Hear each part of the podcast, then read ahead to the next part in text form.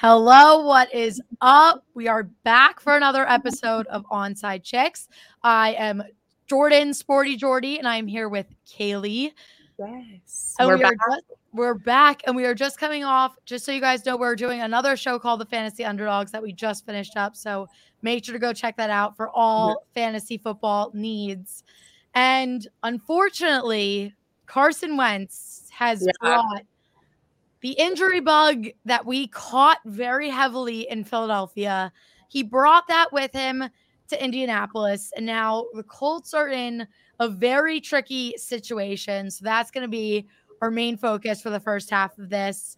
Carson Wentz is out for five to 12 weeks. And not only is he out, but Quenton Nelson is also out for five to 12 weeks with Yeah. the same exact injury. So strange and it, weird to Weird. hear. So Frank Reich was describing this because obviously it's strange. They have the same injury. They're they're out for the same length of time, underwent the same procedure with the same doctor. Very very strange. But Carson Wentz, you know, obviously has a he's injury prone, has a history of injury. So there were things that were already issues that caused that, whereas Quenton Nelson was a completely fresh dude who just happened to catch the same injury. But that's it's a wild coincidence. And I don't know if it's like a bad omen on the 2021 season, but I'm trying to just not read too much into it because if if there's ever been a sign in preseason, this is likely one of them. And I'm a little stressed about it. I'm not gonna lie. No, and imagine so now for the Eagles to get the first round conditional pick, Carson Wentz either had to play 70% of this season and make the playoffs or play 75%. Now it Yeah. looks like that definitely isn't happening. And also, as all of this was coming out, news broke that DeVonta Smith is deal- dealing with a sprained MCL and Yeah. he's not so- like he's still at practice, but he's very minimal, not really doing anything crazy for another two to three weeks. So there was just like so much breaking at one time, and I was like, oh my god, it's literally already happening. but I'm gonna so much. choose it's it's too much. I'm gonna choose to look at it as kind of maybe bad news for the Colts, unfortunately, as much I don't want to wish anything bad upon them. Um, more than like the league, just because I'm not ready to accept that yet. I let let's get into it because let's start with Carson Wentz and and what Okay. you think this is going to you know have what impact this is going to have on him and his future in the NFL and then we can jump into what you know we think about the Colts situation as a whole because they they have a lot going on in general um and now all of this on top of it but and we we just got off this other podcast and I said a lot of the same things but I so much of what I think Carson Wentz's problem is is his confidence, his lack of trust in the system he was in in Philadelphia, the lack of trust in himself, his body, his safety after injury. And I think you could really see that on his face. I think there was a lot of times where he's standing in the pocket and really just doesn't even look like he knows what's going on. And we know Absolutely. he does. He he we trust people who know the game who talk about Carson Wentz and say he's a very smart quarterback. He's a guy who knows the game. I, I don't think it has anything to do with his ability as a quarterback. I think it is so mental. And as someone who has been through uh, like injuries and athletics, and I can understand where that mental block comes in. I guess I just really worry that instead of getting the fresh, clean slate of Indiana, Indianapolis, having a coach you're comfortable with, getting to press the reset button on what has otherwise been a really unfortunate couple of seasons for you, I worry that this is going to set him back in that process and kind of send him scrambling after this season.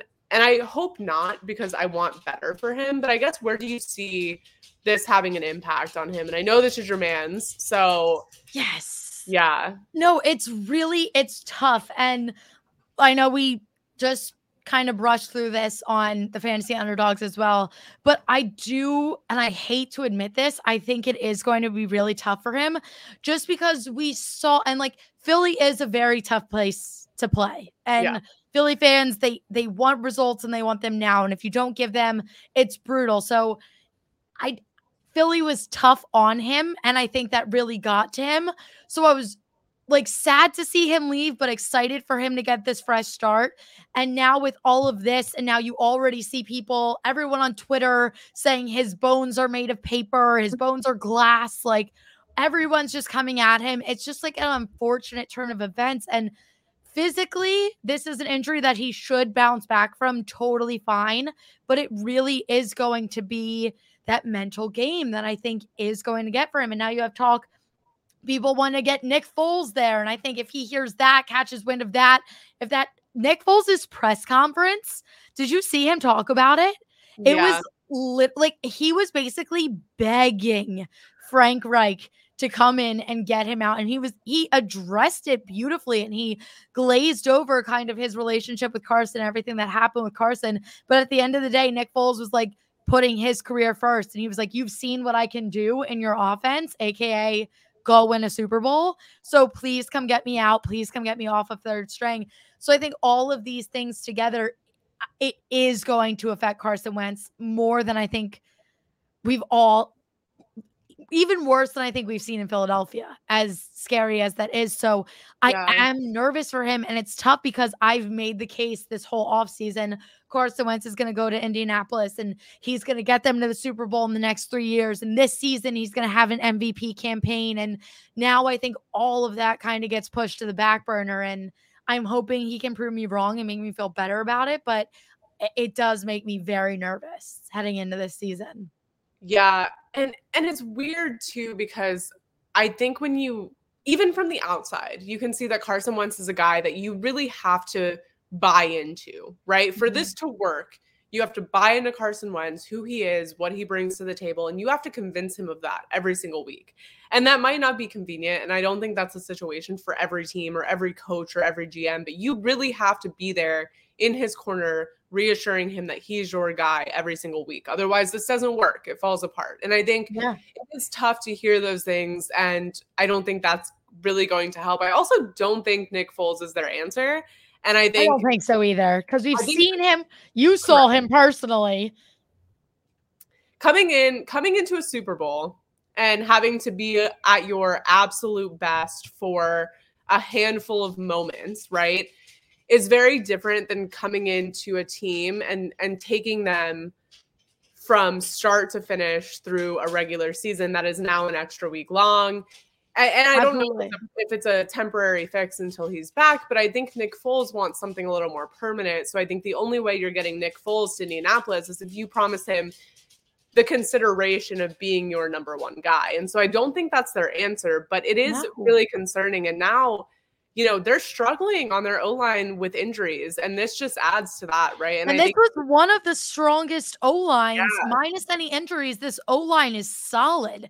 So right. now it's kind of you're putting a damper onto everything. And now, how is this going to affect Jonathan Taylor and his right, production? Right. Like, there's so many downfalls that come into this, and going off of the Nick Foles thing, like, yeah, it's funny to joke about, but at the end of the day, that would literally, I think, hang up Carson Wentz's career. Like at, at that point, like it, it's because how can you bounce back from that from a second time? It's like even if Nick Foles comes out and do nothing, like even if he stinks, I know Bears, but Wait, no one wants Foles. No one wants. He can come be a backup in Philly. I think Philly would church it, but I don't think he wants to be a backup. But at the end of the day, you haven't proved you can be a starter, and th- that's coming from someone who almost got the number nine tattooed on them after Look, our Eagle Super Bowl. So like I would jump right. in front of a bus for this man. Right. But he's not a starting quarterback. He's the you best backup of all time. Correct. And you don't take look eh, like you can't sit here and say like you've seen what I can do. It's like we have and it's not impressive. And yeah. like I get it. Like it is so great that you were able to step in in that moment, bring something to Philly that they had never had before. You are part of that legacy. You always will be, right? You always will be that guy you will never be that guy anywhere else. That's plain and simple. You won't do it because we've seen it. We've seen you try. We've seen you. And to be fair, Jacksonville is not a perfect situation by any means. You weren't walking into what Indianapolis has. Like, that's just a fact. You weren't.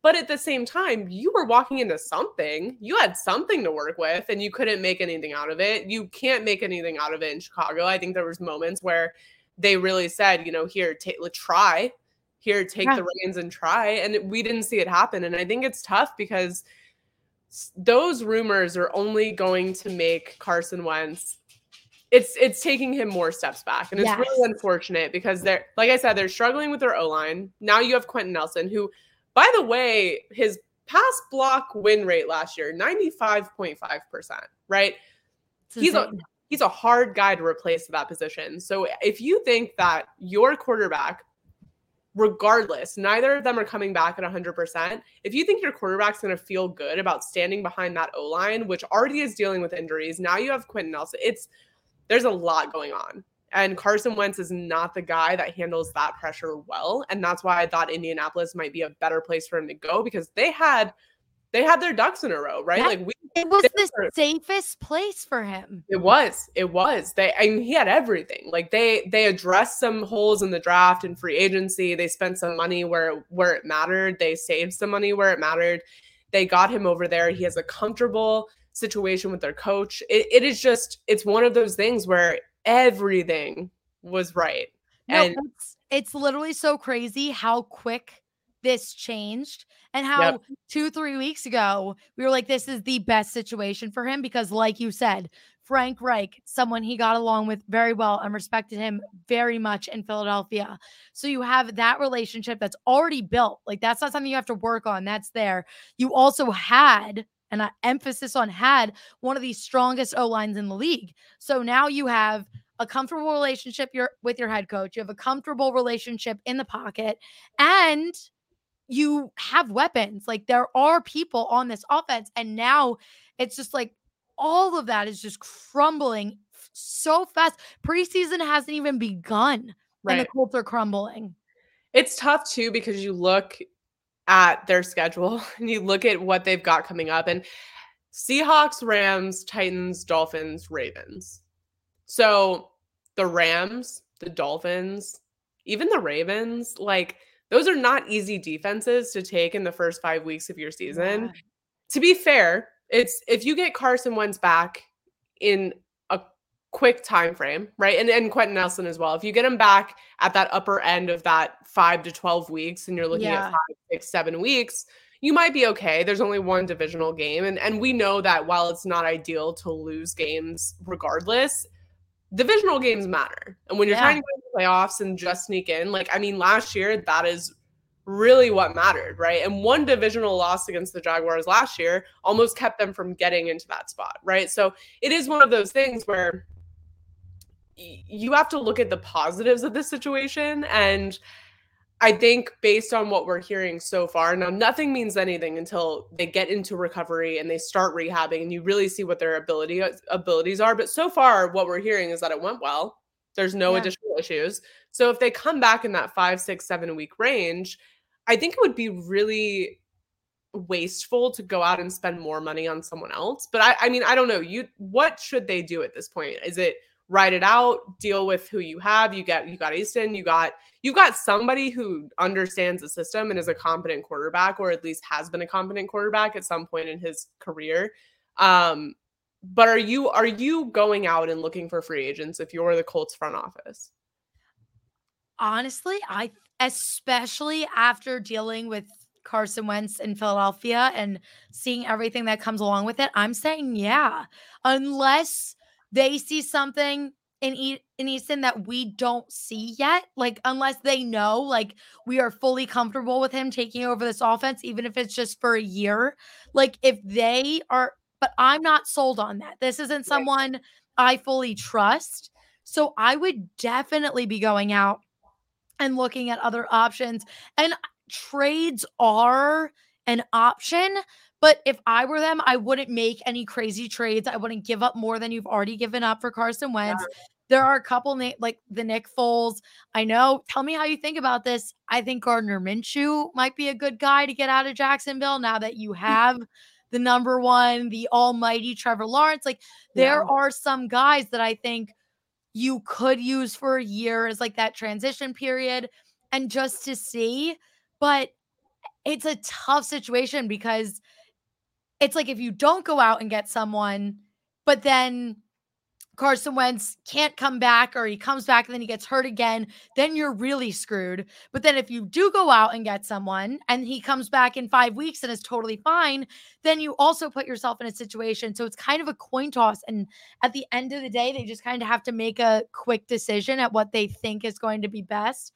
And in my opinion, which is no expert opinion, I would go out and get a backup just in case. Because also, we saw it with the Cowboys last year. What if Eason goes down? Like, you just Yeah. never know. Like, I would want, Right. I would want that comfort in knowing you at least did everything you could to get through because the Colts are a playoff team. This is a very solid team. So it's it's super unfortunate everything that's happening right now. What would you do if you mean- were the GM?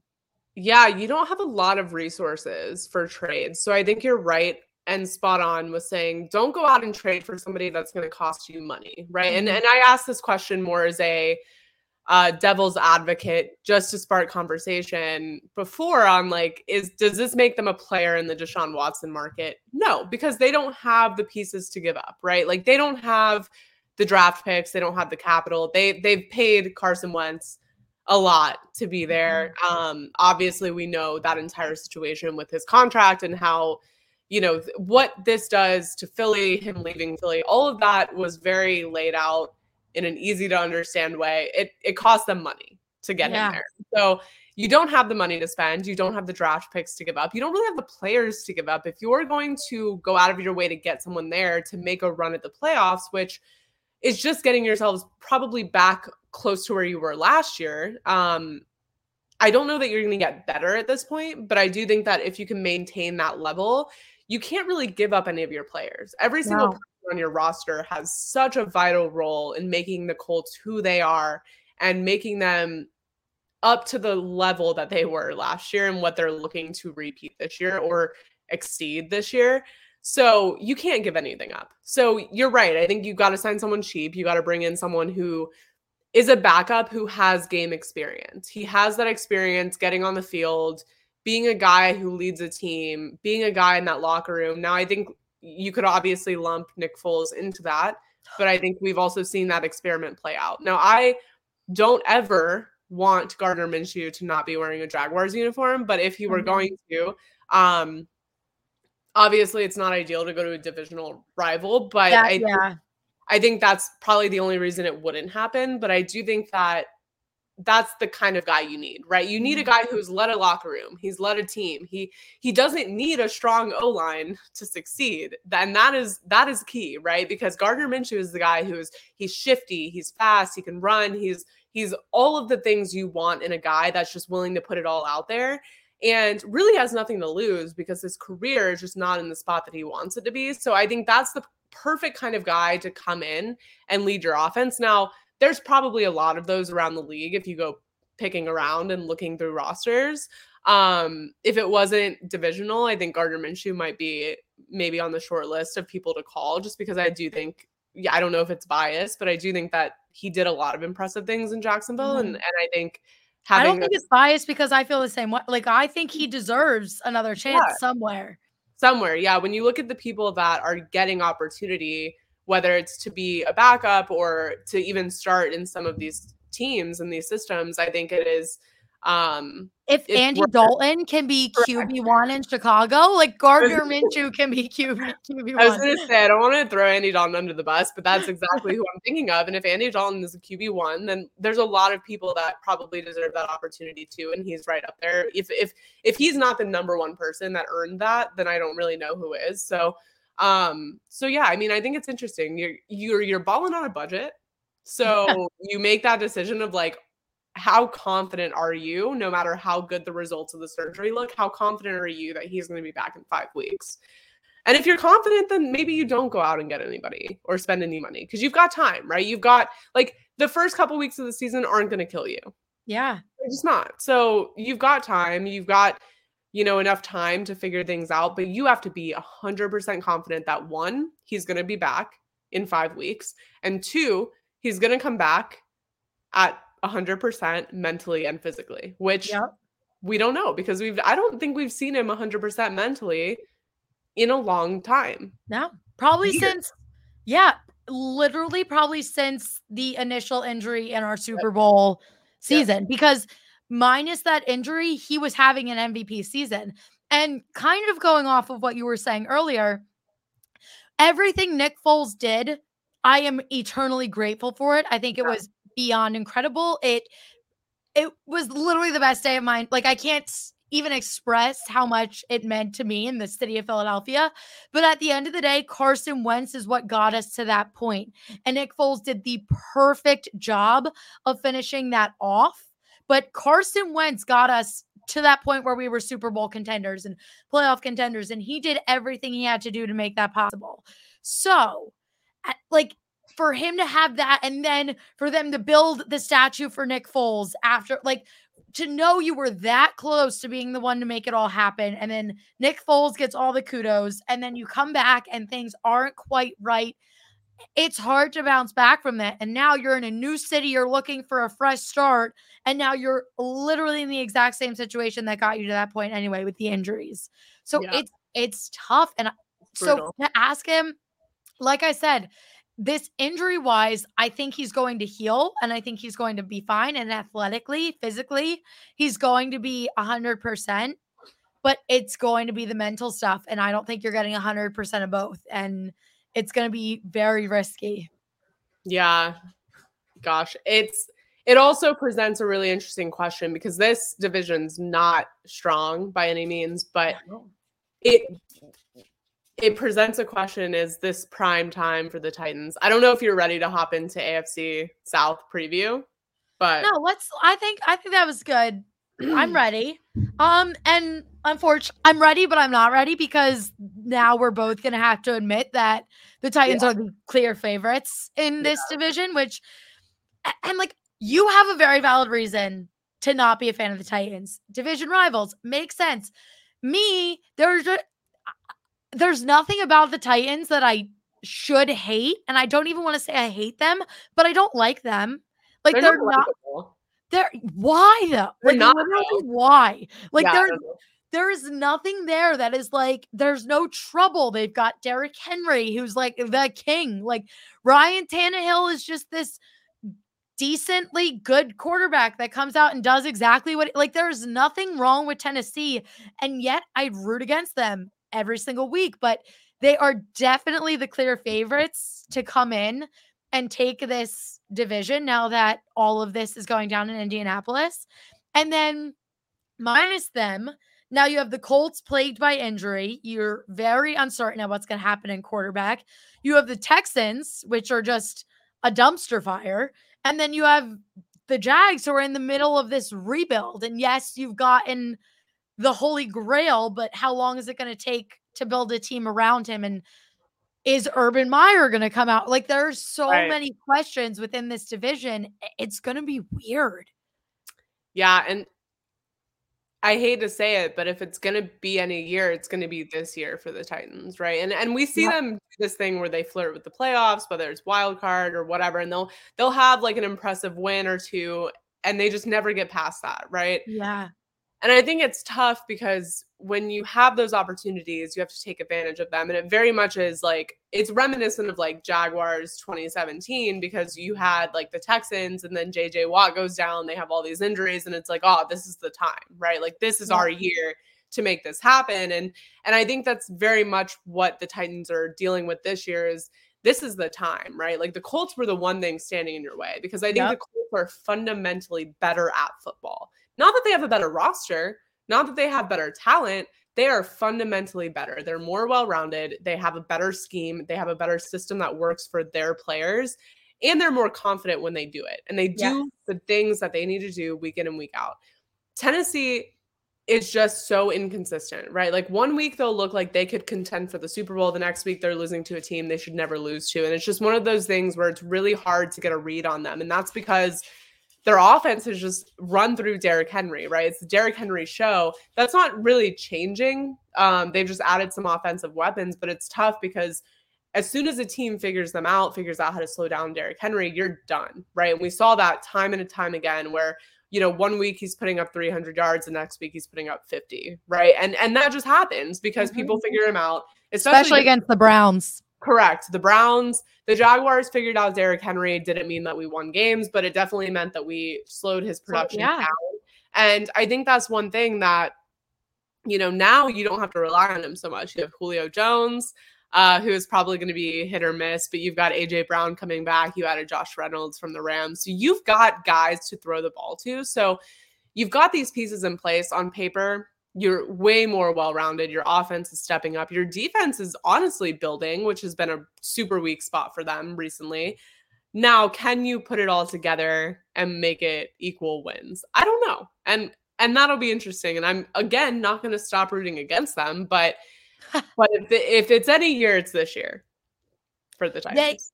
They, if they can't now imagine how terrible it would be for them if the Colts are still very flaky. They're hit or miss, even if Carson Wentz comes back halfway through, and the Colts still end up taking this division. Or dark horse. Now you're gonna like this. What mm-hmm. if the Jags just like wake up and figure it out? Like, yeah, the Titans don't take this to like this is theirs for the taking. Right. Getting to the AFC Championship game is theirs for the taking because now you're winning your div- your division. You're better off in the playoffs. You you just got to do what you do best and win games. But at the end of the day, I'm not confident that they can guaranteed make that happen. And it's no. weird. And now that Julio's there, like I want to root like I want to root for Julio. I would never wish anything bad against Julio. And the only thing that kind of makes this a silver lining is if the Titans can do it, if they can get to the Super Bowl, if Titans can win the Super Bowl, I'm like, wow, they did it for Julio, or I'm excited for Julio. Like that's the only thing that really makes me excited for them at this point. Yeah, I mean, I love AJ Brown. I, I really like Derrick. Yeah. I like those guys. I, I want them to succeed. I don't want the team as a whole to succeed. Um, but but yeah i don't i'm just not confident and that is not me being biased i just think they've proven that with all the pieces on paper with all of the right like with all of everything going right for you you yeah. still can't make it happen right? And so i think that's tough and and i don't want to say everything because they they've been missing pieces on defense. They added obviously bud dupree is a big thing. Jeffrey simmons has been huge for them. So there's guys there. You've got caleb farley now. There's guys there that are shoring up their defense. But again, those are still question marks. Like Bud Dupree's a question mark at best. Yeah. And I think there's pieces that they have, they've added, and if everything comes together, that's great. I still think that there's a world in which the Colts end up in that top spot, regardless of what's going on at quarterback.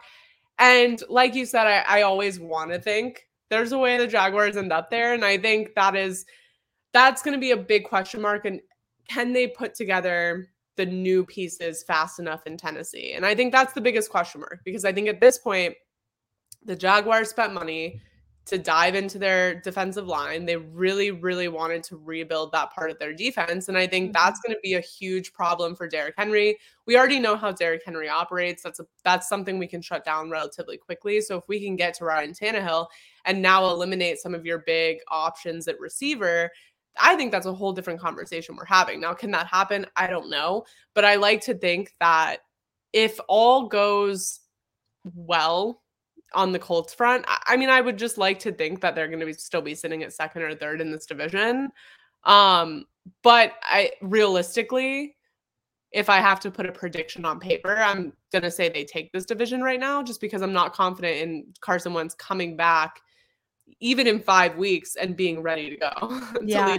to the playoffs. Especially because think about how much time he's missing in training camp and preseason on a brand new team. So now you're already missing weeks at a time.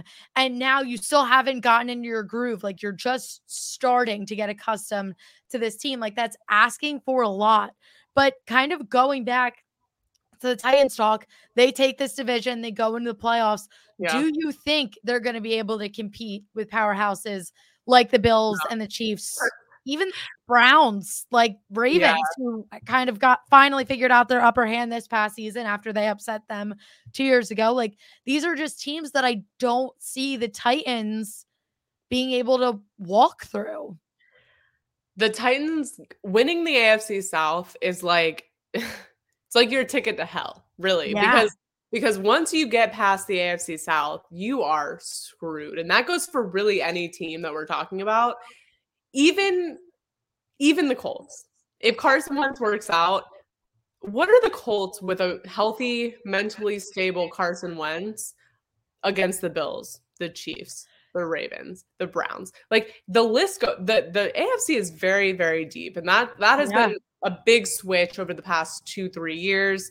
something we were not used to seeing. I think for a long time, the Patriots and a couple other teams were able to really just, you know, mow down the AFC because it was so weak. And so, really, your only your only rival is getting to the Super Bowl and whoever you're facing on the other side of the line. But now it's like getting through the AFC is going to be very, very hard. And so I don't see the Titans or the Colts able to get past that, right? I don't see them making it past division championships because there's not one there's not one thing that makes me confident either of those teams against anyone else in the AFC who's going to be winning those divisions and showing up in the playoffs. Yeah, no, it it the AFC is definitely difficult, but also we have seen like we saw the Bills in the AFC Championship not look like the Bills that we saw all season. We saw the Chiefs in the Super Bowl not look like the Chiefs we've known for the last yeah. three years. Yeah. So at the end of the day, it's and like I hate to say it's luck because in football, eh, luck isn't really part, it's strategic, but at the end, like luck plays a part. And if they show up and it would literally take powerhouses like the Chiefs and the Bills. Yeah coming up and not looking the way they normally do, and then having teams like the Titans, the Colts do every single thing right. Like they can't make a single mistake. Like every snap right. matters. That is how you're going to beat them. And I'm not saying it's impossible. It's definitely possible. They can definitely make it happen. And like we we Eagles won the Super Bowl with our backup court. Like crazier things have happened. But it's hard and it's going to be really difficult. And I wouldn't come out here and say right now that I feel confident that even with the state of the AFC South, the Titans are set up in this great position to go on this run. Like they're in a great position to win the division, yes. But for everything that they have to do to make it to the AFC championship, to win the AFC championship, I think you're just asking for too much. And I don't think they're in the position right now to go out there and do it. I honestly and I was thinking about this a lot, and I I have to check myself because I have a personal opinion about a lot of these, but I have to think like, am I confident that the Titans are going to beat the Jaguars twice and then beat the Texans twice? No, like. No. no, no to either, right? And the same thing with the Colts. Like I thought about it and I was like, even at their best, am I confident 100% that they will beat us twice and beat the Texans twice? And we'll talk about the Texans and the Jaguars but the no, like the answer is no. And so I think that's where yeah, of course, longevity wise, f- making it 17 weeks into regular season, do I think those two teams have the best chance of winning the division? Of course. Yeah. But do I do I think that either of them has this division, you know, signed, sealed, delivered, put away? No. And no. like there and it, I don't know if it's just like naive hope for my own team that we'll beat at least both of these teams once, but. I would like to think that we could take both of these teams down once. And if I have that belief, which is not something I had last year, then I'm not really loving their chances of one, getting to the division championship, and two, making it anywhere past that. So if it's going to be any year, it's this year. I just don't know that it's the best time for every other division to be going up against the rest of the AFC. So I don't know. I, it's a tough road for either of them, but I don't really have confidence in either of them at this point. So, yeah, no, it, it's definitely going to be tricky. And now let's kind of move. The Colts and the Titans clearly on paper are the top half of this division.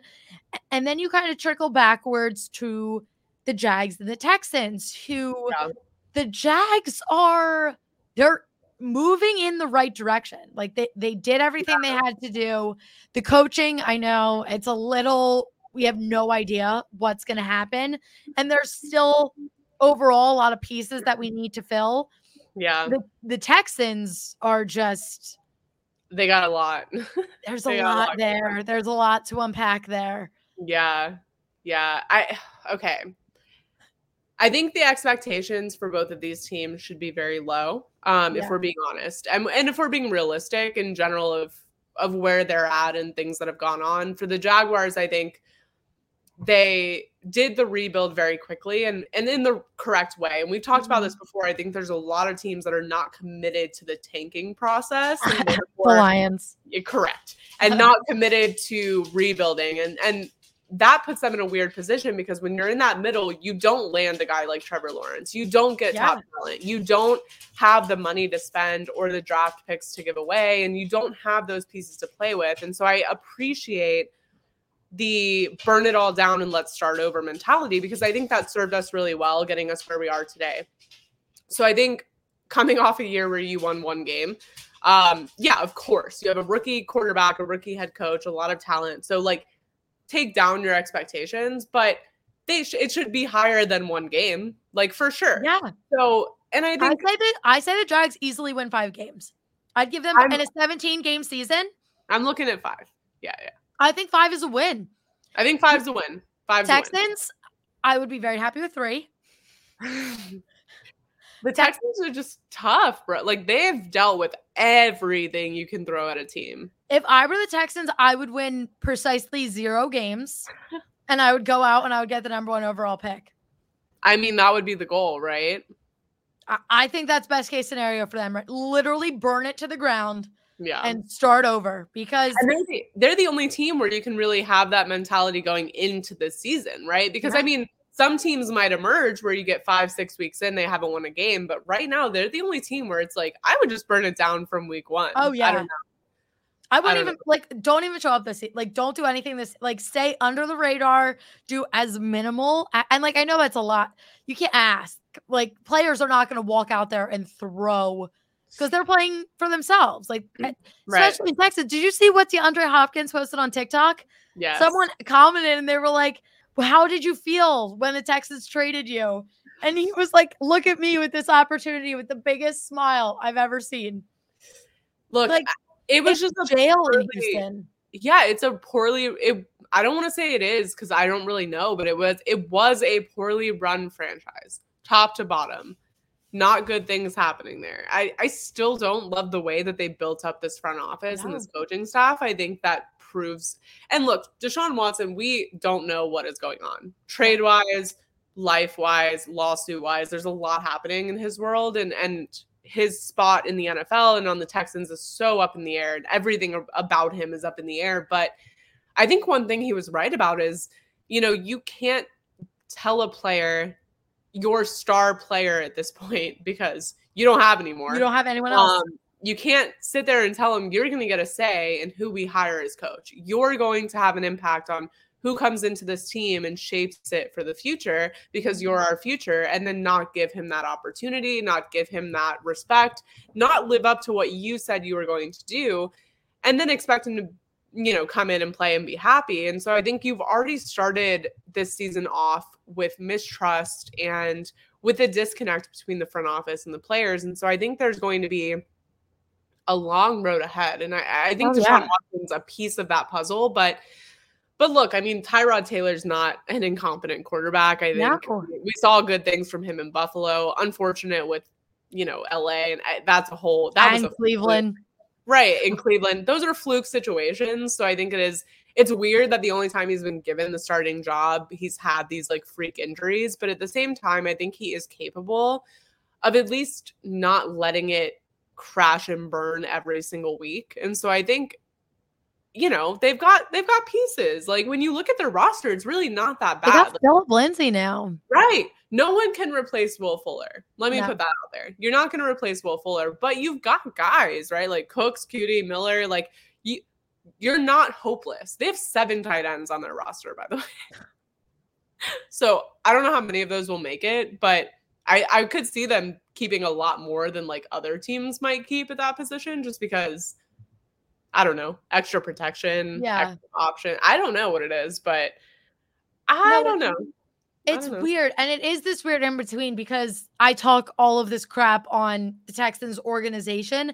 But at the end of the day, I want Tyrod Taylor to get the chance that he deserves yes. because yes. he he needs it. Like, and how excited I was for Justin Herbert last season. Like that still came with the twinge of pain for Tyrod Taylor because you never wish that that was that situation above all was the weird like that's Weird. a once in a lifetime thing and it just st- stinks that it happens after he was in Cleveland, replaced by another rookie. Like it's just sad. It's unfortunate for him. So I do want him to go out and have a good season. And it's crazy also how much how frustrated we've all become with the Green Bay Packers right. organization and what they were doing to Aaron Rodgers with their veteran quarterback.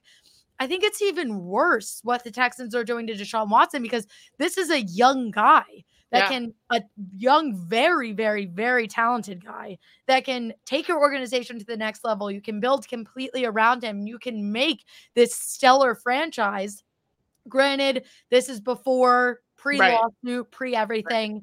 All of that off the table and and you're going to do him dirty like that i think it's so much worse than what it's very similar to what the packers are doing but the packers were doing it and I don't want to defend them at all because I'm very yeah. pissed at them, but they were doing it with the mindset Aaron Rodgers is at the end of his career. So let's try and save our asses a little bit. The Texans are doing it to someone young, someone who they still has plenty of time left. So I don't feel guilty for them for where they're at now because I really think they did a lot of it themselves. Saying Deshaun Watson's their guy, doing everything that says otherwise. And then when he politely requests a trade, holding him hostage, and then now you're just in this crazy situation. Like it's so insane how the Texans have just tumbled downward so fast. Like it started off as like yeah. this organization isn't great and it's just gotten worse and worse over this entire offseason and now heading into this preseason. It's it's very unfortunate and to give all the power to Bill O'Brien and and when I say all the power, I mean all of it, right? Like every decision that made yeah. was made in that front office and in that in that organization ran through Bill O'Brien, which is just a wild thing and to let it go for that long.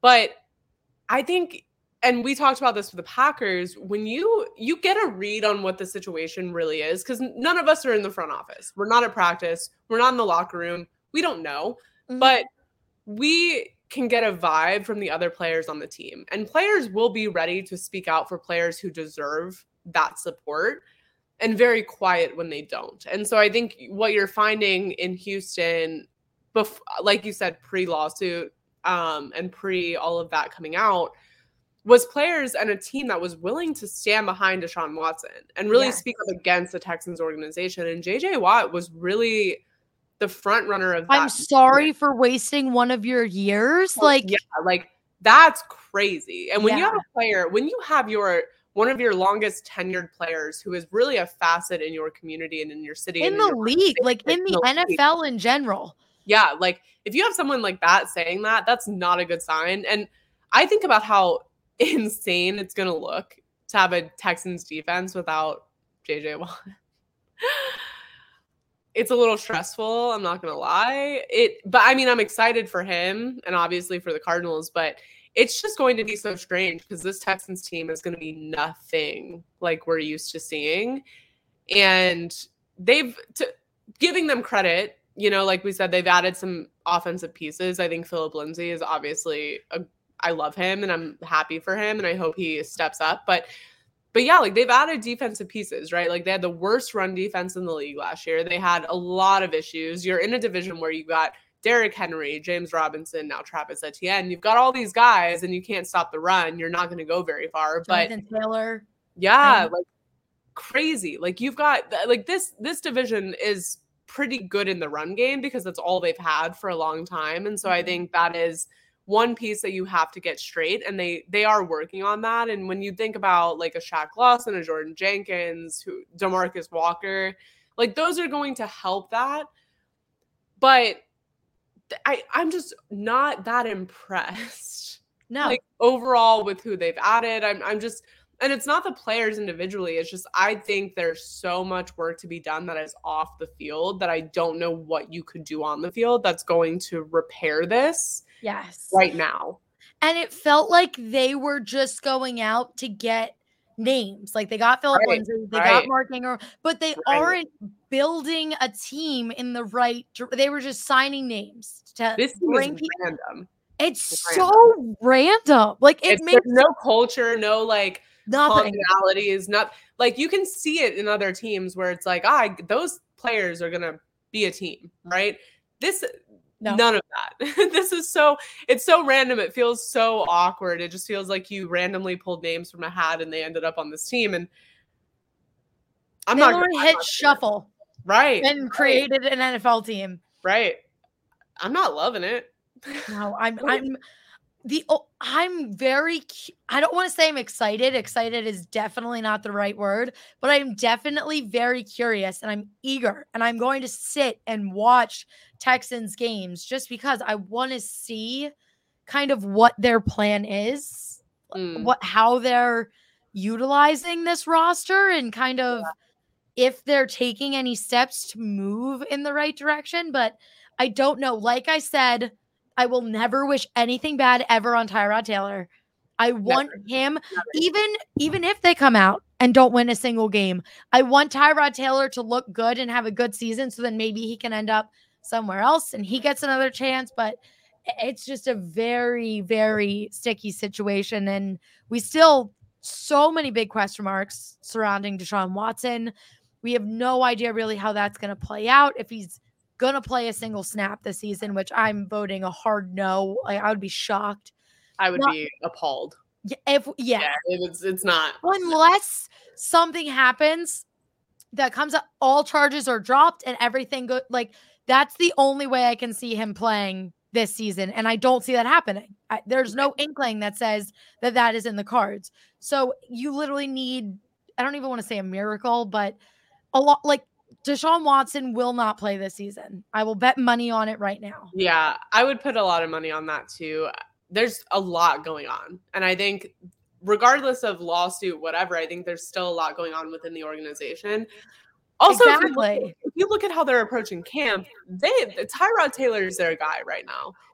And there's no indication to suggest otherwise. So yeah. until we see something else, I'm just not convinced. Um but again, yeah, I, like Tyrod Taylor, so I'm here for it. I just, it's tough. It's it, it feels wrong in a lot of ways, and yeah. so I don't know. I mean, I'm not hating because that's probably two wins that we'll get. So, but you know, so two of the five.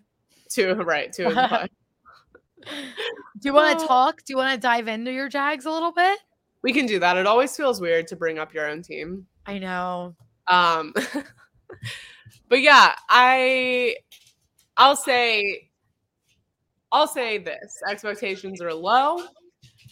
I think it's interesting because we haven't seen a we haven't had a franchise guy like when you think through our history to build around, right? Like we've mm-hmm. never had this guy. I don't want to say never because we had Mark Brunell. I think, but you go back that far, right? Yeah like Mark Brunell, where you're like, if, if that's how far you have to go back, there's a problem. I don't know, the 15, 16, 17 years ago.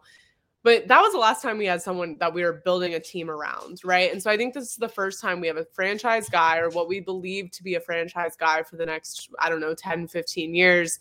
Um, that we can build around and really have a plan because so far it's it's felt very we're always just we're always just reacting. We're always, you know, mm-hmm. whoever is the next quarterback up. Like the whole Blake Bortles experiment was wild. I can't imagine what the thought process was there.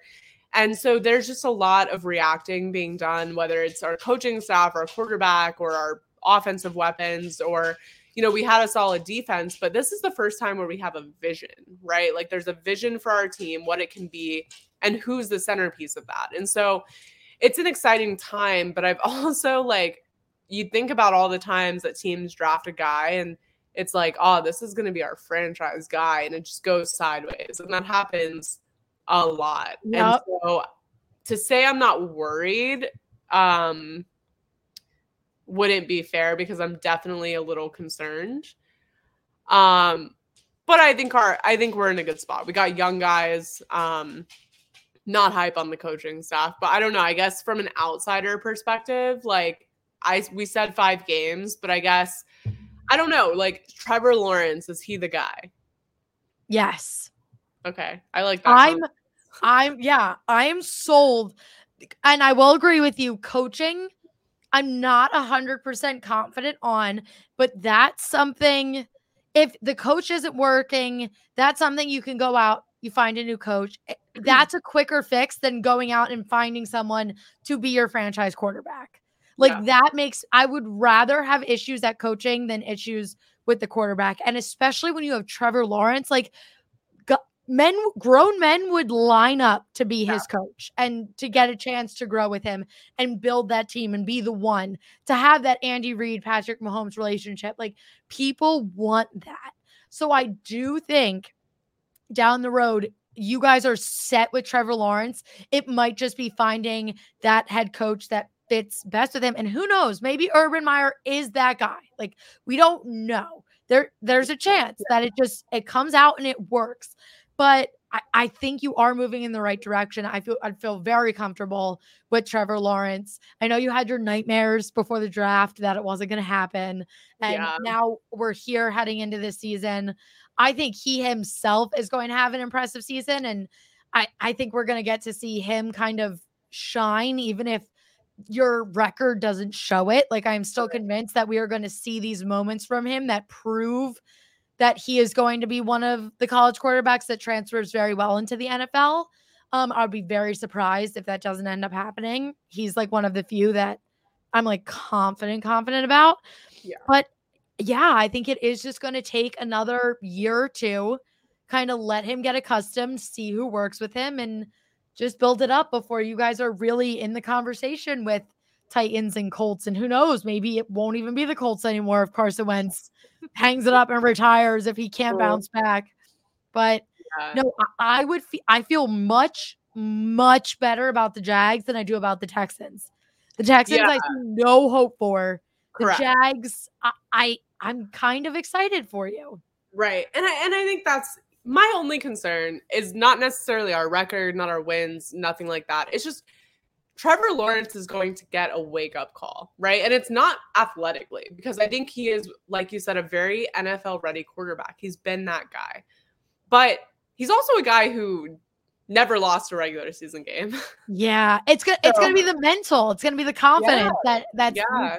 Because he needs to come in. He should. They should be telling him every day. If you win one game but play great, that's, that's all we need. Because right to him, one win out of 17 is going to feel horrific. Like it's going to feel like a failure, but at the end of the day, it's not. Right. As long as right. you're playing great, you're building relationships, and you're start like that's what matters in your first season. Right. Coming into a franchise that did the full burn down rebuilding. Yeah. And I think that's that's the key is keeping him focused on not 2021 what's after that, right? Mm-hmm. Because I think if you if you get him caught up in this year and what th- this year can be, I think it's a mistake. I think that for someone who's not accustomed to losing, you are going to lose. You're going to lose, and you're yes. going to get rocked. Yes, that's like that's plain and simple. You're going to get rocked behind that line at least once or twice, probably a game if we're being honest. So, like, I just think at this point, it is just preparing him mentally. But I, I think a lot of people look at our situation and think it's very like we're throwing him to the wolves and I, I don't feel that like i think that is a huge misconception about our roster i think when you look at like of course james robinson had a breakout year and i'm excited to see what he does but you've got travis etienne you've got carlos hyde and all of those guys are so different and so so unique and so efficient at what they do best and then you've got a wide receiver corps that has just only gotten stronger this past year. You've got young guys that really got the opportunity to stand out last year. You've added some pieces. And the only thing that you're missing because you've added pieces on your defensive line, you've got young guys on your secondary, you've added, you know, Shaquill Griffin, who's I think perfect for that role, just leading young guys. You're shaking up your defensive scheme. You're going back to a 3 4. I just think everything's in place. We don't have the tight end figured out, which um, I don't really care. Like at this point, I'd rather have like, I'd rather have blocking tight ends to keep our quarterbacks standing up and our running backs getting through that line. I'd rather have blocking tight ends than have a pass catching tight end right now for this. What season. do you mean you don't have your tight end figured out? You got Tim Tebow. Stop it. I if he makes this roster, it's here's the thing is nothing as a Jaguars fan comes without punishment. Nothing. Yeah. Like you get Trevor Lawrence to do everything right, and then you get Tim Tebow. we can't have anything. Like we can't be happy. It's so annoying. It's like you get like here, like you can have Trevor Lawrence, sure. You get Urban Meyer. Like cool, you can have all these like cool young guys who have a lot of opportunity. No, you get to re- be reminded of Tim Tebow. Like nothing can come without punishment. And so it's hard because it's like you're rooting against yourself and for yourself at the same time. Like I want to see Tim Tebow fail at almost everything he does. But I want to see us win games. So like the only option is he gets cut after camp and I'm not there to make that decision. So who who really knows? Who really knows? It's I still can't get over. I and I'm not saying this to trigger you. I don't know why I have this gut feeling. Why, like I feel like he is gonna be on the team. No, like he's gonna make this stupid effing roster. He's gonna get there. He's gonna score. It's gonna be some wildcat trick play, and it's gonna be like, oh my god, Tim Tebow, and I'm gonna be like, I'd rather actually jump off of one of the fucking five bridges in Jacksonville than watch this right now. Like, I'd rather jump off of any of them or all of them. All of them. Consecutively. Like, I don't know. I can't I can't take it. I mean, I can't take it.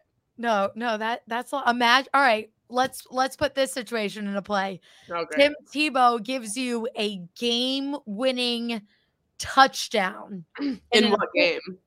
Uh, let I don't know hold on, because I'm not going to say Tim Tebow is going to win a game that gives you the division just because I can't see that happening unless Ryan Tannehill, Julio Jones, Derrick Henry, and AJ Brown all get hurt. I think right. that's your only chance right. at that point. Um, but an important game against the Titans. You're playing the Titans for a second time. You've already beat them a first time. This would be your second chance to beat the Titans twice in one season. Something I know you would love to do. Mm-hmm. And Tim Tebow is the one that gets this exciting game winning touchdown that gives you that second win against the Titans. No, I'm good. I'm good. Would you still throw yourself off a bridge? I'm good. I'd rather lose to the Titans. I'd rather. Okay. All right. That's that's I big. Think, I think the circumstances change. Like, is this is us serving them this loss, keeping them from the playoffs? If so, okay, maybe I'll be sad. Like, I don't want him to be the person to do it but like fine, it's for a good cause, right? Yeah. Um, if like it's charity work. Like, if it's just like the Colts are going to the playoffs, we know that the Texans or the Texans suck, and then like the Titans, we just want to win another game against them. It's like no, not worth it. I'd rather okay. let the Texans win twice than deal with that. But if there's implications like we get to ruin their entire season by kicking them out of the playoffs, like sure, of course. Like I don't know. I don't know. I mean, put anyone back there. Like, yeah. put, I don't know. Put Harvey Weinstein back there. Let him score a touchdown. I don't know. Like, I I don't care if we're keeping them from something they want. Absolutely. Okay. Absolutely. All right. That that I'm glad we had that conversation. Yeah, I love that for us. Role play situation. Role oh play. my god. So this has been the poor AFC South. Oh. This, this might be this I'm gonna say in the AFC, the South is the saddest. In the NFC, the East is the saddest. We we have the worst divisions in football. No, we really do. That's pretty sad. Honestly. And we have and we have some of the worst teams. no, we we do. We're not even a part of the worst divisions. Like we are favorite. It's not even like we're in the worst. Like if you were like a Titans fan in the AFC South, it's like, all right, well, at least I'm the Titans. Like at least, yeah, at least yeah, I right. have it in the bag. But we're no, not like, winning our divisions. no, yep, yep. I we ah. Uh, we're oh not winning God. our bad, terrible, hopeless no. divisions. Like no. the winner of our divisions doesn't stand a chance in the playoffs. No. But we can't even win the division. No. Oh my God. All right. On that note. On that note. I think that's a, that's our time to say goodbye. um. All right. Thank you guys so much for tuning in this evening. Carson Wentz, AFC South Talk. Make sure to check us out on Twitter at Onside Chicks Pod, at Instagram on on Instagram at Onside Chicks. Make sure to subscribe to our YouTube. Check us out on Twitch. On we're available wherever you get your podcasts. Make sure to give us a rating, give us a comment. I'm trying to make sure that I check all bases, all and there are so many to check all the time we mm-hmm. will be back next week after we've had an official football game, an We love official preseason game. We, We love, to it. it. We've made it throughout this whole off season. Thank you guys for joining us this whole time. And now the real fun is just beginning. Yay. Football's Yes. back. Football back. is back. All right. We'll see you next week. Bye, guys.